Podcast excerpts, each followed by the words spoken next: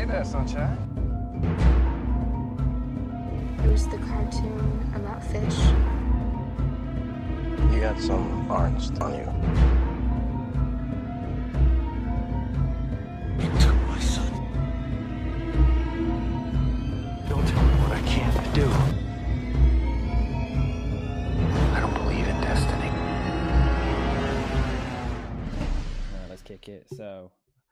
Welcome back to Lost in the Lockdown again. I have lost track again of episodes. I'm terrible at this, and I should do this before we actually even start. But all I know is that we're doing episode 21 and 22 this week, which is The Greater Good and Born to Run. Um, two very good titles. Not because obviously you can do a Somerset accent for the first one, and because it's a Springsteen one for the next. So we will be starting with a Sayid episode, Greater Good, and then we will be going on to a Kate episode in Born to Run, which I think if we said we said last week as well that this is the third Kate episode, is it, of the season? Yeah. As well? Yeah, that's right. Yeah, so So she had as many as Jack at this point. Yeah. This will be her. Yeah, yeah. Jack had three and Kate has had three. So the character, I guess. She's up yeah. there. I mean, I guess they're they're our core characters at the moment. You know. That's your yeah. I guess that's what the, the writers or the producer are trying to push. And they Kate is Kate and Jack are the main characters effectively. I wonder how it all shakes out. Um, like at the end of the, the entire series, like how many uh, episodes each each character has. I was just thinking from a season one perspective. Charlie's had two, hasn't he? Mm-hmm. Um, And Locke Locke's had two. and Locke. Sayid will have had two. Was Sayid had three? No, No, this will be his second. This one. This would be a second, yeah. Oh, it's interesting how it's all worked out. But yeah, you're definitely getting that that core duo, I guess, of Jack and Kate as the, uh, especially at this point, as the main people. But before we kick into it, I'll hand over to you, Scott, for any trivia. Yeah. Um, this one aired on sixth of May. Sorry, fifth of May. So Star Wars Day. Uh, sorry, Hey. no, it wasn't. No, it's May the fourth. Sorry, it aired May the May the fourth. Scrap that whole bit. Right, so it made a fourth. Star Wars Day, two thousand five. Um, Yay. uh, 17.2 million viewers, a slight increase from the previous week. Uh, still hanging around these kind of 17, 18 million marks. Um, directed by David Grossman. I couldn't find any other credits for Lost on there, but you guys might correct me. Uh, and written by Leonard Dick. Uh, yeah, I couldn't find anything for him either. Um, there's no um, guest rapper age on this week, unfortunately. Um, Damn. but we do have. This is where I got confused on the dates because we do have uh, an Alan birthday on the sixth of May. So nothing for the fourth, but we've got something on the sixth. Alan Dale. Okay. So Alan Dale, who, Ah. yeah, Of course. Charles Widmore. He is seventy-three years old as of May 2020. So, Ah, what a hero. and he's only been working in America for what, fifteen odd years, And he's in everything. and he's in everything. He's been in everything.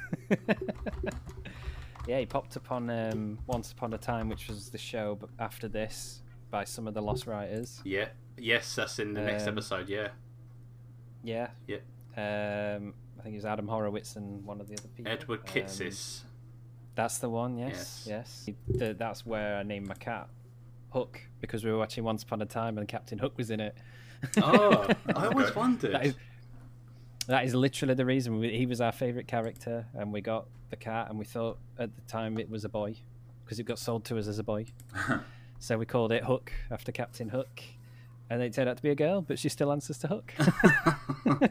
so she's forever Hook. But Alan Dale played that character on Once Upon a Time. He didn't play that character, no, but he what he did appear in it, and he was a bad guy. Oh right, okay. surprise. Surprise. It was like a recurring feature in it, but in that show, they brought back loads of uh, lost uh, um, of the lost cast. Uh, Emily de Emily de Ravin. yeah. Yeah, Ravin was uh, Belle, and um, there was a couple of other people that popped up occasionally, but she was the main one off the top of my head. Um, do you know the um, just very quick? Do you know like the, the whole backstory with Alan Dale and h- how he left Neighbours? Uh, what as his character? Did he have a heart attack, or do you just mean as an actor? As as the actor, like the reason why he quit. No. it because it apparently it was really out of the blue because he was like one of their sort of top stars. Um, But apparently it was like a pay dispute, and he wasn't getting as much as much money as some other actors. So Right. he was like, uh, "Jog on, I'm leaving." So he left, and then he thought, "Right, okay, I'll go to America then." And then everyone's like, "Oh no, you won't make it in America. Like in your fifties, there's no way you're gonna make it in LA." And moved to LA, and since t- like 2000, he's been popping up in everything and made a new career out of it. So Yeah. fair play. he popped the first knowledge, uh, bit of knowledge I had of him was it's probably this actually, but then not long after he was on the OC as well. That's right. for quite some time, Yeah. and he was a bit of, he was a bit of a prick in that. Well, I have I had a, a bit of trivia there that I didn't realize until you just mentioned them. Um, so Go for it. uh, Alan Dale um, is in a couple of episodes of Twenty Four. Um, he plays. Yes, I can't he remember is. who he plays. I'm, I'm just looking at the, the 24 wiki now, off the Lost Opinion on the 24. Um, but in some of the episodes that uh, he appears in, uh, the guest star from this Sayid episode, um, Sayid's friend uh, Essam, is also in the same episode of 24 as Alan Dale. So Fantastic. connections, I'm telling you. He's also in the X Files. This is this has just turned into like an Alan Dale podcast now. I did not. I can't remember him being in X Files, but He was in series X-Files. 10, I think, yeah. That's probably why I can't remember Yeah. it. Then. Uh, we just basically all the uh, Chris Carter episodes are crap, and he created the show. well, by the end, anyway. Um, oh yeah, he was the vice president in 24, wasn't he? In the early days. Oh, yes, that's what he was. Yeah. Um, probably trying oh, to. God. One of those ones that's always trying to usurp. Um, That's the one I was thinking of, yeah, usurp. Yeah. Who would have been In the- in, in- the early days? Oh, in the background, Palmer, he's- President Palmer. That's what it was. he was trying to get power. Oh, he's such a bastard. I love him. and he was. Uh, that's in Once Upon a Time. He was King George. So, oh, okay. so make of that what you will. But yeah, he's been in it a lot.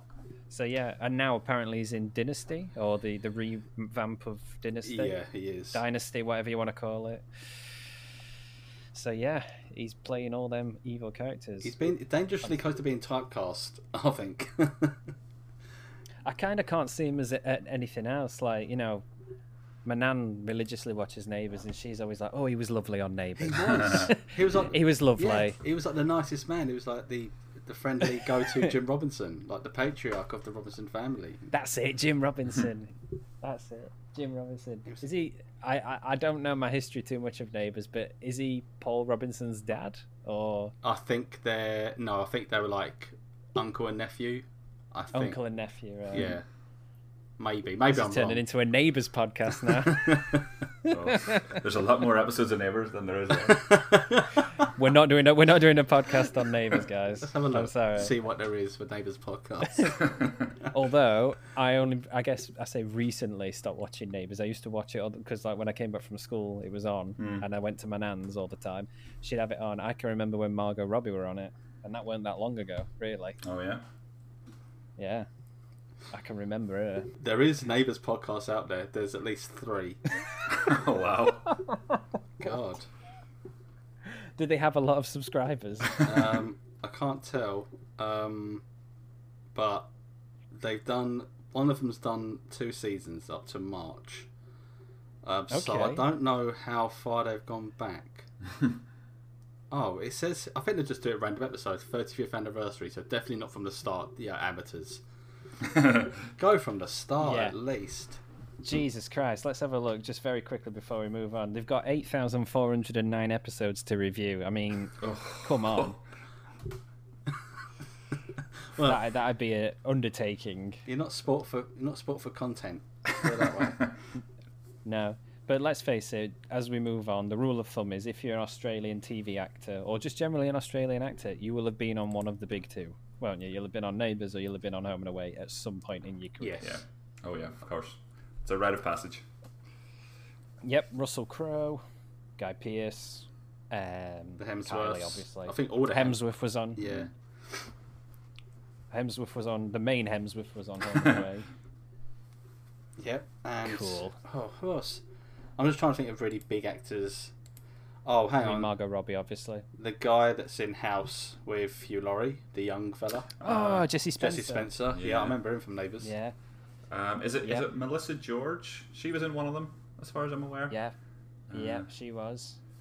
Uh, yeah, they've had some big names. What Yeah, about- they've had some? Who's the girl in um, the the film about the family who kills people, and she's in the new Bill and Ted film as well.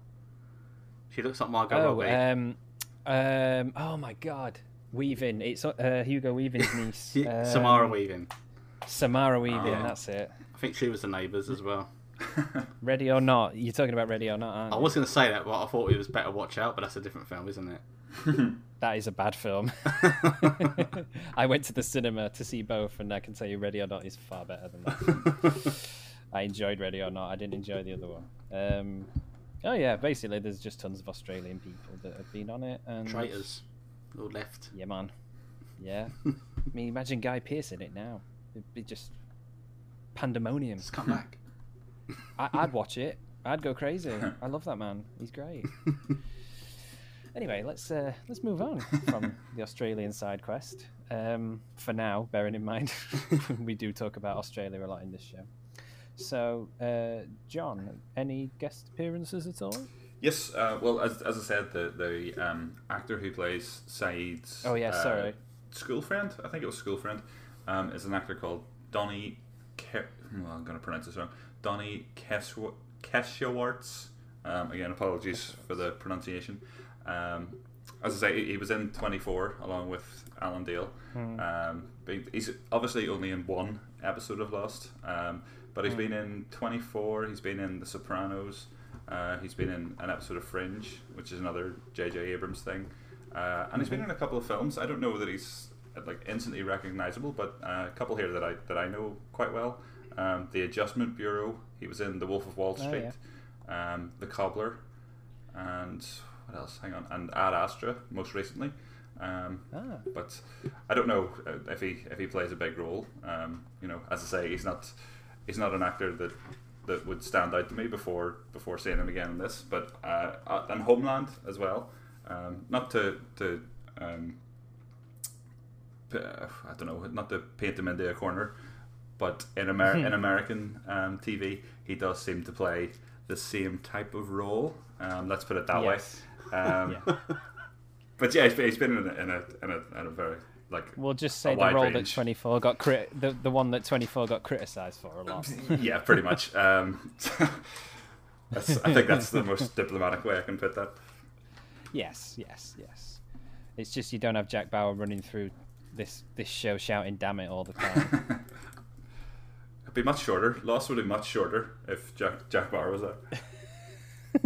Jack Bauer would have solved everything within four episodes.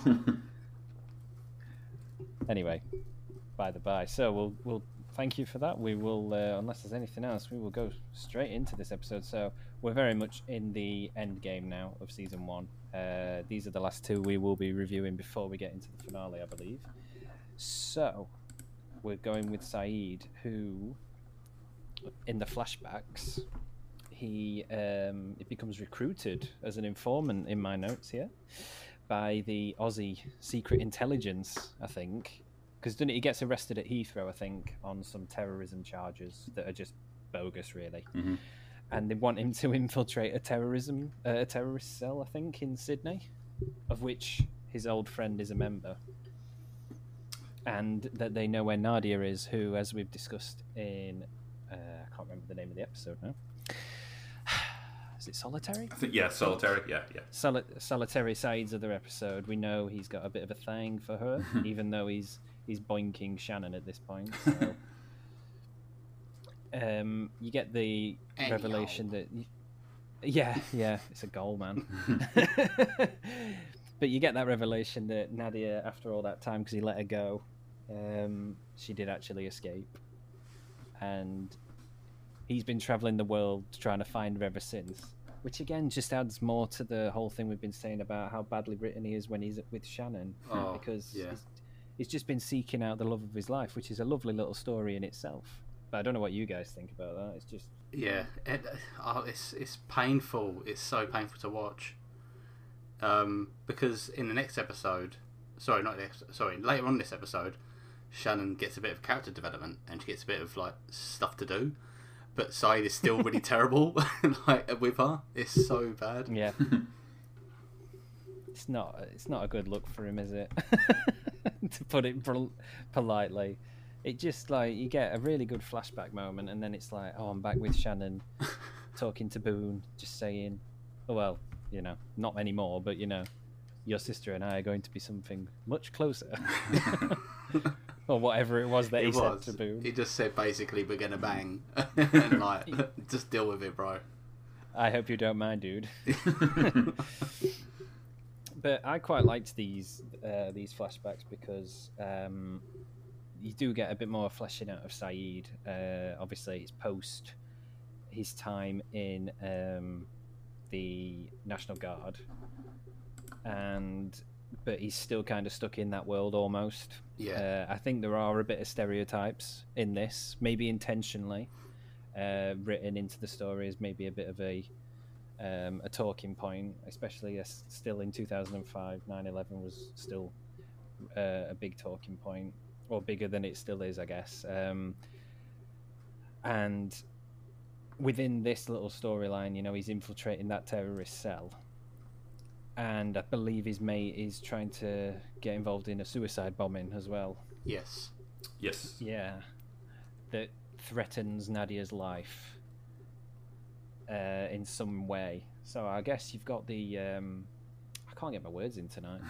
you've definitely got the pol- the political nature of the plot there. It's very. Uh, it's very. It's a very modern plot, isn't it? Very timely as well, because like you say, Yeah. 9/11 was only like four years before that.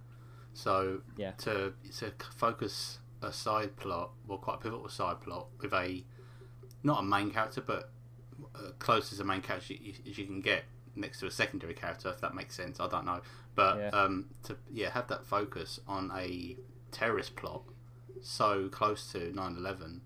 I mean, you're risking it, but well, they handled it really well. Very tastefully it's done. admirable.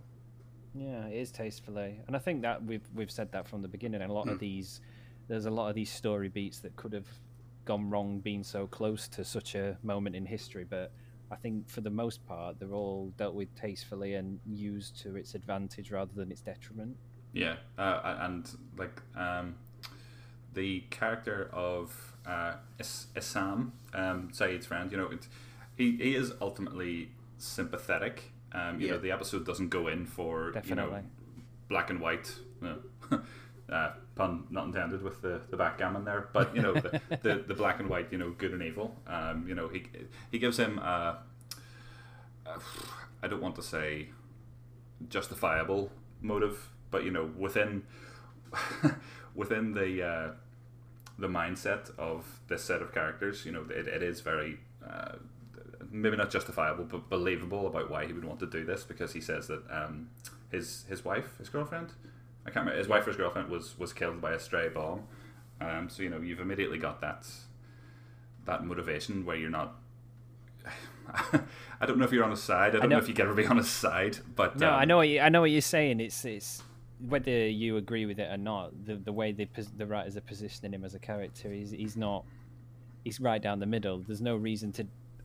there is a reason to dislike him, but there's no reason to fully dislike him or, or like him. It's Yeah. he's um he's a bit muddled himself, and I think you're meant to see that for what it is. Yeah. It's not that he wants to just blow himself up or and hurt people. It's he's conflicted Yeah, by it yeah. because he he's been, I guess, in a way, brainwashed to think this is the way forward. Mm. Essentially, Yeah, I, yeah, I do Uh, like how they are not just focusing the whole duality thing, uh, like morally ambiguous sort of side to the characters. I- I'm glad they're not just doing it with like the main characters. They're using like these side characters as well to, to kind of emphasise it. yeah. Um, cause, Definitely. Because then it rubs off on obviously Sayid as well, and then he's a very like morally am- ambiguous character as well. So it's yeah, it, it all kind of blends in quite nicely with those themes. Yeah. I think as well you see from Sayid's point of view is that he he obviously doesn't want to be doing this at fir- from from the beginning, Yeah. but he he's only doing it because he knows Nadia is somewhere in that part of the world, exactly. um, and he just happens to you know, but I guess you know see, meet his old friend there, and it's kind of then not only is he means to an end to find Nadia, but he's he's trying to save his friend as well without revealing himself. So there's there's a lot of tension in it, if anything. Yeah. You know, you don't know what's going to happen. Oh yeah, the scene in the car. We'll get to it, but uh, yeah, Yeah. that's very good. I was, I mean, I've watched it twice now the episode, and the first time I didn't really Mm. notice how good it was, but it is very effective. Um, It's very well written. So, um, I think from memory, uh, from my notes, sorry, uh, the the agents, I think it's the CIA as well, are involved, as well as the Australian Secret Service. yeah, Um, they, they convince Sayid to basically convince Essam to go ahead with the bombing that will lead them to these explosives that they're after. And then they, they turn on Sayid, who doesn't want to do that, by saying, We'll kill Nadia, which, uh, or will threaten her life at least, which I thought was quite. I know, right? It's like displays of American and Australian power. I didn't expect it from the Australian side, to be honest with you, but the Americans, uh, I wasn't surprised, but it was just a bit of a weird turning point. He's like, no, you will do this for us, or we will hurt her. oh, wow, that's a bit dark.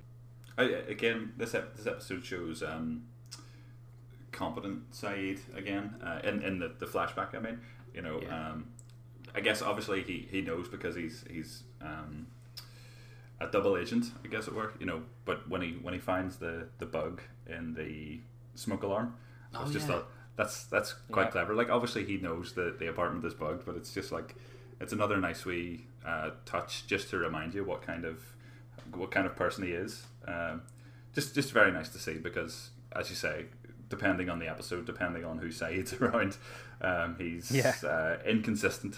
But uh, it's nice to be reminded of his skill set. Yeah, and I mean, just moving on a bit through the flashbacks, you know, you do see that quite a lot in this. I mean, you, you've seen what he's capable of when he's in war, I guess, Mm. with the Republican Guard. Mhm. I mean, we know he's a torturer. Uh, we know he's capable of very malicious acts when he wants to, Mhm. uh, as seen torturing Sawyer. Um, but I think going in further into it, I guess the the scene you were referring to, Scott, in the car, uh, the day of the attack that's supposed to happen, and he reveals, Sayid reveals to Essam that he's actually an informant in an effort to basically save his life. yeah. Mhm. Yeah, I thought this is top tier writing, especially for Sayid's point of view. Yeah, uh, I think so. Um, it, I think it's quite funny because I, I, like I just remembered it there now. Both Sayid episodes end with him not having the conviction to do the thing he's supposed to do, because he, he lets Nadia away in the first one, and then he well he tries to let um, his friend away in this one. Um, I mean, I guess that's that's a very um, uh, you know that's that's in his nature. You know, he doesn't want to do the bad thing, um, which is why which is why we love him. But I just I just thought that was quite interesting. It just popped into my head there now. Um, you know, he Definitely. you know uh, we, we talk about Jack having that strong moral center. Um, guess Sayid has it too. Yeah, it's weird They with are- Sayid because I think he's actually a, a great representation of um, duality and um, uh, and more ambiguity ambig- am- ambiguity. Sorry, because Jack is inherently good. Um, there's only a few instances where we see him kind of fall prey to like, those kind of darker sort of tendencies, but Sayid has gone from he goes from one extreme to another, like mm. very sort of caring and selfless to torture. It's like you mm. don't normally get that. I was, yeah, I was gonna say in a way, him and Jack are kind of a bit yin and yang in a way. The the, the two sides of the same coin. Yeah, They both have the same attributes, but one's more willing to use the other than the other person, if that makes sense. Yeah, I think thinking about it, um, like in the previous uh, Sayid episode, I think it's that one where he where he tortures um, Sawyer. Oh no, it's it's it's in the episode prior to Sayid's first episode. You know, obviously we on the island we have um, the, the the different, the kinder, gentler Sayid um, than than we see in at least the first part of his his flashback. I think it's quite interesting because uh, I guess the the end of his previous episode was his the, the beginning of his um, his own personal redemption. Um, you know, because we never we, we hear about all the things he's done, but we ne- I don't think we've seen too much of it uh, this far. You know, the, both the flashbacks uh, do tend to show the kinder um, the kinder side of Sayid. You know, it's I can't remember if there is an episode where we just see him be you know a, a terrible person. Um, maybe he never he never was. I, I remember the the Oceanic Six stuff where he's where he's just class. Um, but yeah, I was, I was sort of talking myself in circles there. But it's like I do find it quite interesting that, um, and I think I mentioned this in the previous episode, where it's like you know the character that you would assume at this stage of uh, in 2004 2005 you would assume the the TV series will have be the bad guy or at least the uh, the uh, somewhat yeah, an antagonist in a Yeah. way. yeah, Um, really isn't being painted that way. Um, and, It's and- interesting actually as well because 24 was on at the same time as this. Yeah, that's I mean, what I was going to say. Yeah, Yeah, it, I mean, it would have been three or four seasons in by that point, I think, Mm. but it was still using that particular trope, shall we say? Yeah. It, you know, it was often a Middle Eastern terrorist cell that Jack had to stop. yeah, yeah. Jack Bauer, just to clarify, not Jack Shephard. Um, That would awesome. Kiefer Sutherland. it would have been, wouldn't it? Because that Jack would have definitely sorted out the shit in 24 quickly. yeah, yeah. Whereas Keith, Kiefer would have come along and shouted at people quite a lot on, Yeah. on the island and blown his voice out. God, I need to rewatch that show. Anyway, that's by the by. Um, but yeah, I, I just think it's quite an interesting parallel as well. Because again, 24 was very much a show that fed into like those post 9 11 anxieties. Because that, that I think, in fact, when that was due to air, that had to be postponed briefly because of 9 11. Wow. Yeah, that's right. That's right. Um, because the first episode ends Um, with uh, a plane explosion. Correct. yeah. Yeah. Yeah. So I, I do remember there was a lot of things in the in the film and TV world. There was 24 that got delayed.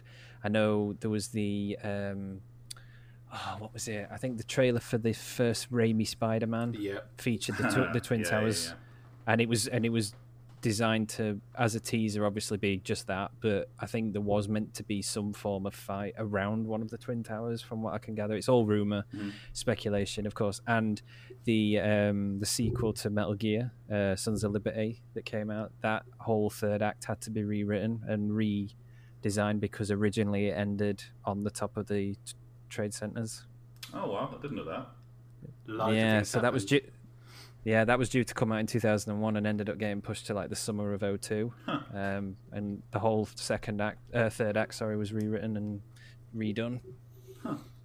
So, so there was so many things in playing into it but it, to bring it back you're definitely right like across the networks i think 24 was fox which probably says it all but 24 was fox. This was abc they're playing around the same time. Definitely representation of um, of uh, Asian, you know, characters or was just completely different. And like you say, Sayid's the, one of the nice guys. It's just nice to see him portrayed in this light, just as a human being, really. To be honest with you. Well, yeah, that's as that's the thing. Yeah, I mean, uh, normally, especially on twenty four, yeah, you have like the head guy, the head villain, and then it's just a bunch of faceless um, goons who just happen to be brown. You know, yeah, the, I think the ki- I think it's season three. The kill count is ridiculous. I'm sure. I can't, I yeah. can't remember. I can't remember what it is, but it's absolutely insane because that's the one where he's uh, he's he's uh, addicted to coke, Oh yeah, or he's he's gone undercover in that terrorist cell and he's started taking coke and he's just like in withdrawal, so he just shoots everyone. oh my god. Anyway, um, but I guess the good thing the good thing about this episode or the the emotional arc of these flashbacks is is obviously the scene in the car reveals his informer and Sam is so distraught by I guess the knowledge that his friends are, like you say John is effectively a double agent um and he feels that as a betrayal and he he offs himself which is quite a I think the shock is all on Naveen Andrews' face. He plays it really well. That scene. But doesn't he mention it was like Sayid tells him like the reason why he's a double agent? Yeah. Because he wants to see Yeah. his, his lovely Nadia again and he doesn't like that one bit. So I No, think he does not. that speaks to obviously the like misogynistic side of Islam, I guess. Um, Yeah. Because there's obviously there's a there's that, that belief that um, w- women are inferior to men in in Mm-hmm. Islam. So his anger was kind of not just based on um, The betrayal. The betrayal is based on oh you've forsaken your religion, you know, I mean, your faith or whatever, just for a woman. So I think he was kind of betrayed in two ways in in the nod, Yeah, um, which I thought was really But- nice to see that. it was a nice touch, definitely, and I, and you know, the, the the the aftermath of that is after his death. You know, the agents say to him, "I think she's living in California, meant to be in California. Give him the plane ticket and the money." Which is obviously the origins for Sayid of getting onto the plane, which is we we like talking about that in this podcast, especially in this first season. All these little these little teasers to how they got to the airport and on flight eight one five. Uh, and NMS. Uh, nah, it's all linking together. um, but I think the bit that I really liked, um, because it was, I guess it's quite sad as well, but he inquires about Essam's body and what they're going to do. And I guess this kind of plays into what we were discussing earlier on about whether you you're meant to like him as a character or not. Um, because even though he was um, muddled, I guess, and and he was about to commit these terrible acts, you know, he's still at, at heart he was a Muslim man, and um, they say basically because no one will claim it, they'll burn it, and Sayid wants to claim it for himself because the Muslims, I, I, I believe, they, they believe in burial, not cremation. Yeah, I yeah. believe. No, I- I- well, is that correct? Oh, I'm not sure. I just know that's what that, that's what Sayid says in the episode. Is that what Sayid? I thought that's what Sayid says. So, um, apologies if that is incorrect. But in the context of this episode, you know, that's what he said. So I thought it was quite a nice moment that he was still trying to stand up for his his friend. He's still in, even in death, despite all these things. He still saw him as his friend, Yeah, and, and he still wanted to help him out. yeah, and the like the the kick in the teeth for that is obviously you know. He- they say his flight's in two hours, so he can't do it. So Sayid says, you know, we'll book me on the flight the next day, you know, you know, which just happens to be eight one eight one five, which is a real, ugh, like he's he's doing the right thing, but you know, it's doomed him to crash land on the island. Absolutely, and you know that's all put, plays part in the part in the candidate stuff, which obviously is way further down Ah, the of line. course, yeah. Aye. Okay, so that is your flashbacks for that episode. So, on island events, are we ready? Because Oh. it's a good one. It is. It's a, it's a good one. So it's all post Boone, unfortunately, Oh, no. or fortunately, depending on whether you like the character or not. um, because I guess Boone and Shannon, let's face it, they've been for the majority of the season, they've um, they've been left with very little to do, really. um, But it's all come at the end, isn't it? Really, yeah, like literally the last Exactly. few episodes but Boone has been. I mean, Ian Somerhalder. I thought his uh, uh, last two episodes were great. He was brilliant in them. yes. Um, And he, do you know what? He is a good actor. Oh, I, yeah. I've seen him in other stuff, and I do rate him. It's just he's, it's like anything. They just need good writing, yeah, or a good character. yeah. I, I guess uh, isn't it true that Ian Somerhalder was like really pissed that he got fired because he like loved he Yes. loved working on the show and and then I think they signed him to like another year's contract or something to like as like a guest star. Yeah, they basically said that the originally, I think I said it last week or the week before, I can't remember, but the origins of him meeting uh, Locke to go out in the jungle, and then obviously that led to the Hatch. That was originally two just guest actors that went with Locke. Yes, They were kind of disposable act uh, characters almost. And then they decided, well, actually, we've got another end game in mind, so we're going to kill. They, I think they decided quite early on they were going to kill him, kill him off. They just needed to set the t- uh, the wheels in motion almost. So yeah, and he wasn't happy, but as we know, he probably turns up more after he's dead than he actually was when he was alive in the show. I think Yeah. you're right actually. Yeah, Yeah. It's, it's probably true, and it's probably even more enjoyable when he turns up because you're not expecting him to. Um, you know, on the island, you're like, oh yeah, it's just you know we're checking in with everybody. But then if you see him in a flashback, you're like, oh look, there's Boone. I loved him, even though you didn't.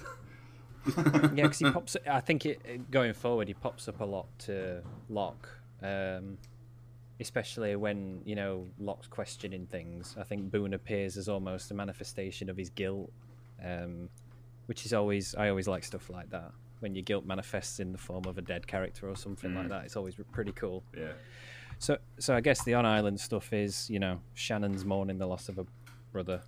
Um, Sayid asking her if there's anything he can do in his very l- lovely way. He's so terrible. I know, I know. I'm Oh, sorry. God. And uh, actually, Shannon, um, Maggie Grace, is actually I like her in this scene Yes. because she just very um, understated. Um, she doesn't really acknowledge him. Uh, kind of focuses all on Boone, um, which I really like that because it, it obviously gives you because we obviously we, we know that Boone was in love with her, so it just kind of lends a bit more to the suspicion that she had a lot more feelings for Boone than she's let on to Sayid. Um, I thought it was quite cool, but um, yeah, he just kind of says, "Oh, I can help you if you like. Just just let me know. Um, yes.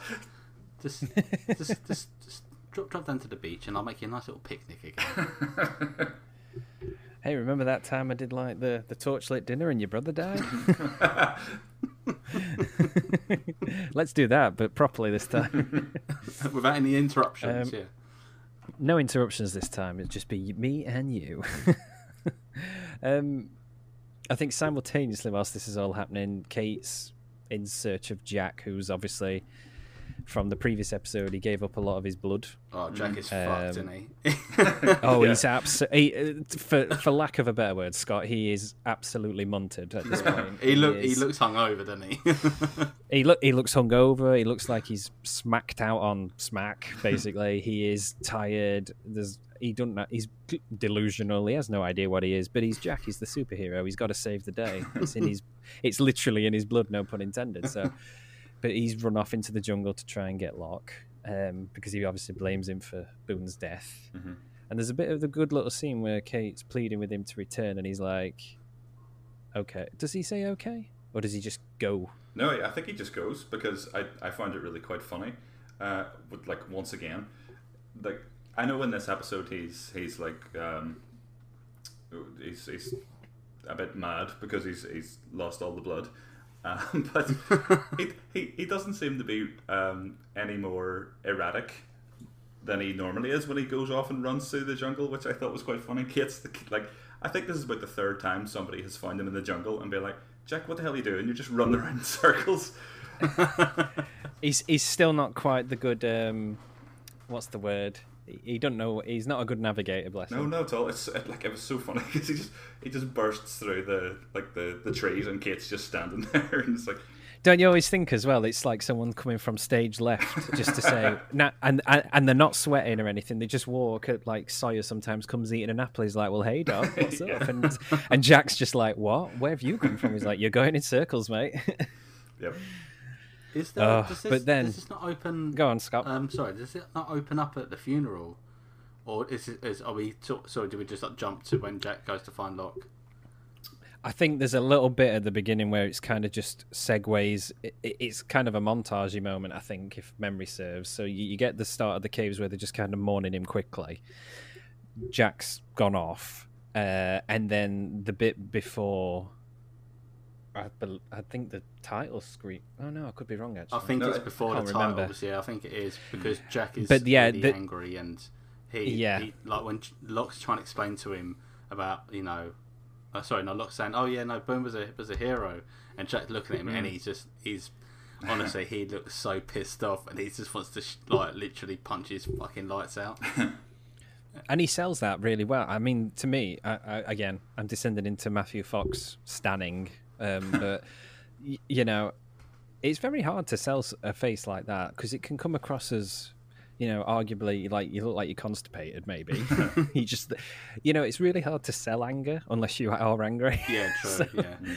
Um, he, uh, unless he really didn't like Terry I O'Quinn. yeah, I just I- hate Terry O'Quinn. which, which I find hard to believe. um, but yeah, so he, he- yeah, the funeral bit's really good. They bury Boone, and Locke just arrives again from nowhere uh, and tries to explain himself. Hello.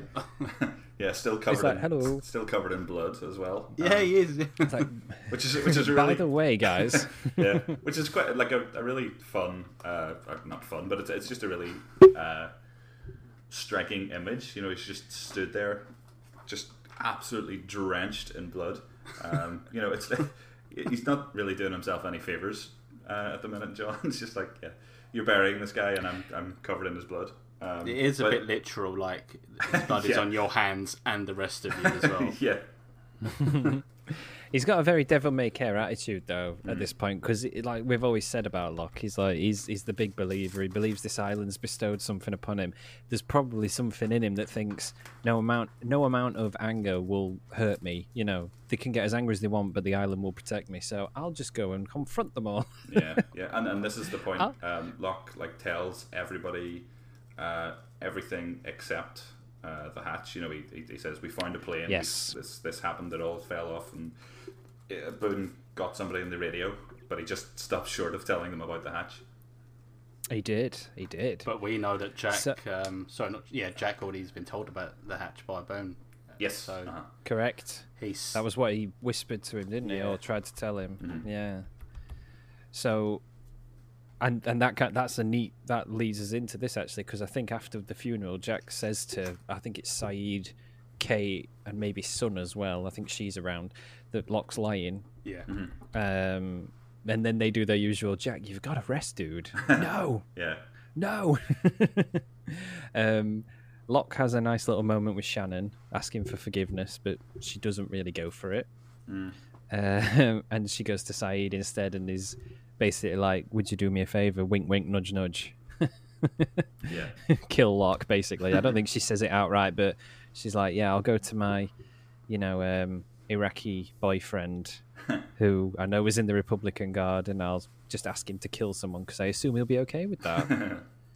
Yeah, she's That's basically what I got from that. she like like Jack, because Jack says at the end of the last episode um, to Kate, uh, like um, Boone was murdered, and then um, Maggie Grace, uh, sorry Shannon, literally like repeats it, like he murdered Boone, and then she said to Sayid, um, "Can you do something about that?" Or some or words to that effect. So basically saying, "Go and do him in for me," basically. Um, And I will love you forever. yeah, until I die. Dun dun dun. Um, so whilst this is all happening, uh, you've got Charlie telling Claire that she needs to rest. That's the theme of this episode. You just need to rest. a lot's happened, and it's the calm before the storm in a way. Because with what happens going after in the next episode, and then obviously into the finale, a lot's going to happen. So it's the calm before the storm. Everyone needs a rest. Um, and she's very reluctant to let go of baby Aaron, but then she lets him because he's quite a nice father figure, Charlie, bless him. he needs a bit of responsibility. And I think this is, the, again, the comic relief of the episode is that he won't stop crying. yes, And uh, Hurley, start, Hurley sings to him, doesn't he? James Brown. I don't know what the song... Oh, James Brown, yeah. that's it. Um, I feel good, isn't it? That's what he sings. Yeah. And but then it turns out that Sawyer is the one that quietens him down. Yeah, just from reading, it's brilliant. It is brilliant. So then he, he only reads like a couple of sentences, doesn't he? Yeah. And then he starts crying again, and Charlie's like, "No, no, no, keep going." and doesn't he just keep following him around with the baby? Yeah. Yeah. Yeah. It's really funny, and Sawyer's just like, "Get away from me." I, d- I did feel that that was kind of like, oh, of course it's going to be Sawyer that, that helps the baby calm, calm down out of everyone else. It has to be the one who's, you know, could be the most antagonistic on the island is actually the one that soothes the baby. But he's got that like sexy Texan drawl, he's so he's got know. a great voice, yeah. he does have a great. He has a very soothing voice, despite being a bit of a knob. Have He does have a very soothing voice. Have you heard those adverts for that um, sort of snoozy time go to sleep app or um, play The like ca- the Calm app. Yeah, where it's got like uh, um like he had like Bron, like Jerome Flynn did it, and then like Eva Green did it as well, and all these people with lovely. Mm. Do you know? Sorry, Do you know who else has done it? I don't know if you know. The the king himself, McConaughey. really? That's right. Actually, Matthew Matthew McConaughey has done like a bedtime story for Calm, and uh, in a bit of a weird side quest here, I think it was on Graham Norton with and Michael Bublé was on, and uh, he came on late on the show, and he basically said to Matthew McConaughey, "Say I'm really sorry. Uh, I just want to let you know, I." Uh, I, I sleep with you every night. And Matthew McConaughey does that that McConaughey thing where he just smiles, leans back, and goes, "I know what you're talking about." and then uh, then they play like this clip, and I swear to God, it was like ten seconds long, and I was nearly asleep.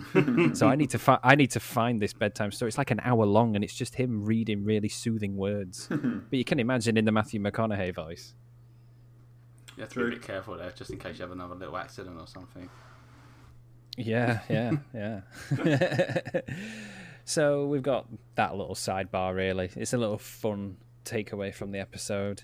Uh, but also a bit of character development for Charlie. He's got responsibility now, or he wants responsibility. I think is the interesting part of that. It's a You good, know, he's got rid of his habit. yeah. It's and also it's a good build to what happens with Rousseau later on. Um, Oh yeah, much mm, good basis for that. Um, yeah, definitely. And he cares about Claire as well. It's not just that he's doing it because he cares about Claire. He cares about the baby too. He wants to look after her, and he, he likes that responsibility. At- at this- It's nice to see. Uh, yeah. At this point, I don't think has the baby been named because I think Charlie has Uh, a nickname for him. Yeah, he, he calls the baby um, turnip head, which I was That's, like, yeah, that's head. it's it. like, come on, Charlie. Spud. Turnip head. Spud. I love that. That's good.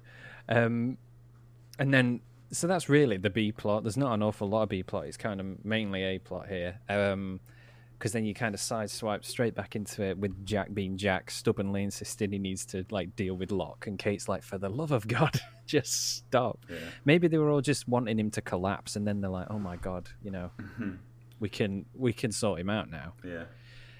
uh, and Kate drugs him, which is the only way to stop him. I think it's like putting putting down a, an elephant or something like that. Yeah, she tranks him. Yeah. You have to, yeah, she tranks him basically. Just just on that, um, I thought that was that was quite interesting. That actually feeds into the next episode as well. Um, but we'll get to that. Um, you know, somebody drugging somebody, um, which I didn't really think about. You know, um, well, it, we'll get to it in the next episode. Okay, there are there are a few parallels between the episodes, Yeah. definitely.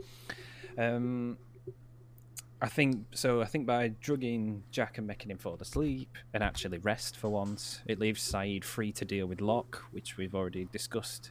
However daft it sounds, um, and he arrives to question Locke at the caves.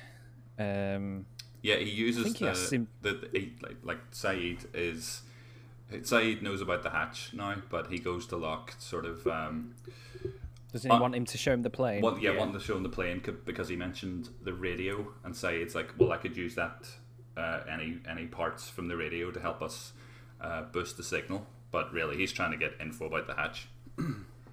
Using And- and again- skills. Yeah, exactly. And again, it's just another um, competent Sayid moment um, because, like, and and Locke twigs onto it pretty soon. But I, I do like Sayid trying to get the information from from John in this. You know, he's he's asking him all these sort of innocuous ish questions. Um, but but Locke's wise to it. It's a really it's a really good scene. Like every, the both of them trying to the one up each other Yeah. with how smart they are.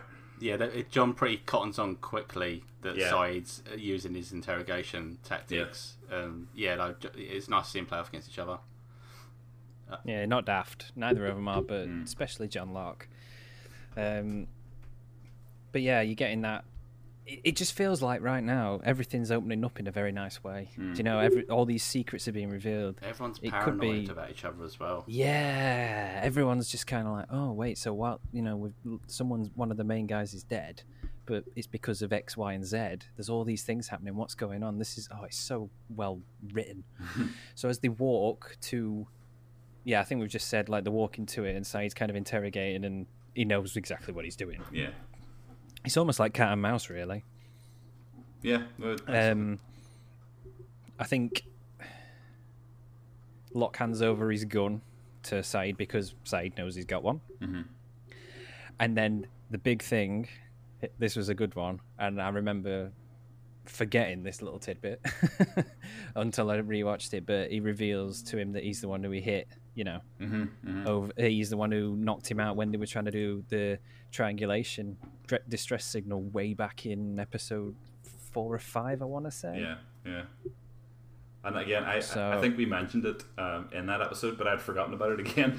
Um, so I was, I was surprised whenever We Locke, did. Locke revealed it. Uh, I was just going to say, it kind of comes out of nowhere, and you just think, oh shit, yeah, we never did resolve that. yeah, it's, it's it does seem strange for Locke to admit it now. Um, like it's probably the worst time for him to do it. You know, uh, I think Sayid has a gun on him at the, at that point, or he does as soon as he tells him. Um, but it like I guess it feeds into, and there's a lot of revelations in this episode which feed into the title. Um, like we, we talked about that last week. You know, uh, Locke isn't telling people about the hatch for the greater good. Jack didn't tell um, everybody about the guns for the greater good. Um, you know, there's a lot of people. Um, I think the the line is uh, like I, I use my discretion. Um, That's right. Which I thought, which which is Yeah. quite nice. Um, but yeah, like just so many so many secrets coming out at this point, and it's it's quite nice because obviously there would be that that mistrust. You know, everybody's getting along for survival, but at, but at this point, and especially ramping up towards the finale, um, it's good for all this to come out. It, it creates a lot of tension. That that like Yeah. there was still a lot of tension in the episodes anyway, but it's more uh, interpersonal tension now between the characters rather than you know just general survival. Yeah, because at this point they know one another, really, don't they? They Yeah. know, or they, at least they know of one another, so they've got a reason. You know, at this point, you can either be a friend or foe, almost. Yeah. They've got time to know one another, and I think you know it's. Uh, Lo- I think Locke again lies saying, you know, uh, that Boone was talking about the planes hatches, Yeah. not the actual. You know, Yeah. he, he's still trying to get people away because he thinks it's his purpose Yeah. to, you know, open this hatch. Thought that was pretty clever actually. I did actually as well. I like- thought, oh, you sly dog. Yeah, like I, again, Sayid doesn't buy it, but uh, at this point in the ep- at this point in the episode, we're we're not sure. It's like oh, maybe maybe John's got away with this, but um, I thought that was clever. Quick thinking. Quick thinking by Mr. John Locke. Um, Sayid, then, I think we return to the beach after that. Um, and even though he doesn't believe a lot of what Locke's saying, he doesn't believe he does believe that Locke did not harm Boone or he didn't mean to do it, which again prompts Shannon to go into a bit of a hissy fit um, and want to take matters into her own hands. Uh, so she steals the the key for the guns from Jack, who's asleep, and then takes issue with Locke in the jungle. Yep, and it starts raining. Oh yeah, I was. That is in my notes. There's rain. There's a rain scene, and Kate, Jack, and Sayid happen to arrive during the confrontation. From stage left, they just appear and they're like, "You don't want to do this, Shannon," but she don't want to back down. And it's actually quite interesting because you know, un- until Sayid tackles Shannon, obviously the gun fires, but she was clearly going to shoot him regardless. Yeah, I thought that was quite interesting. Is that she would actually have taken his life? You know, sometimes a lot in a lot of shows now, they they give in, wouldn't they? They just put the gun down. But the the fact that she was going to do it, quite interesting. yeah.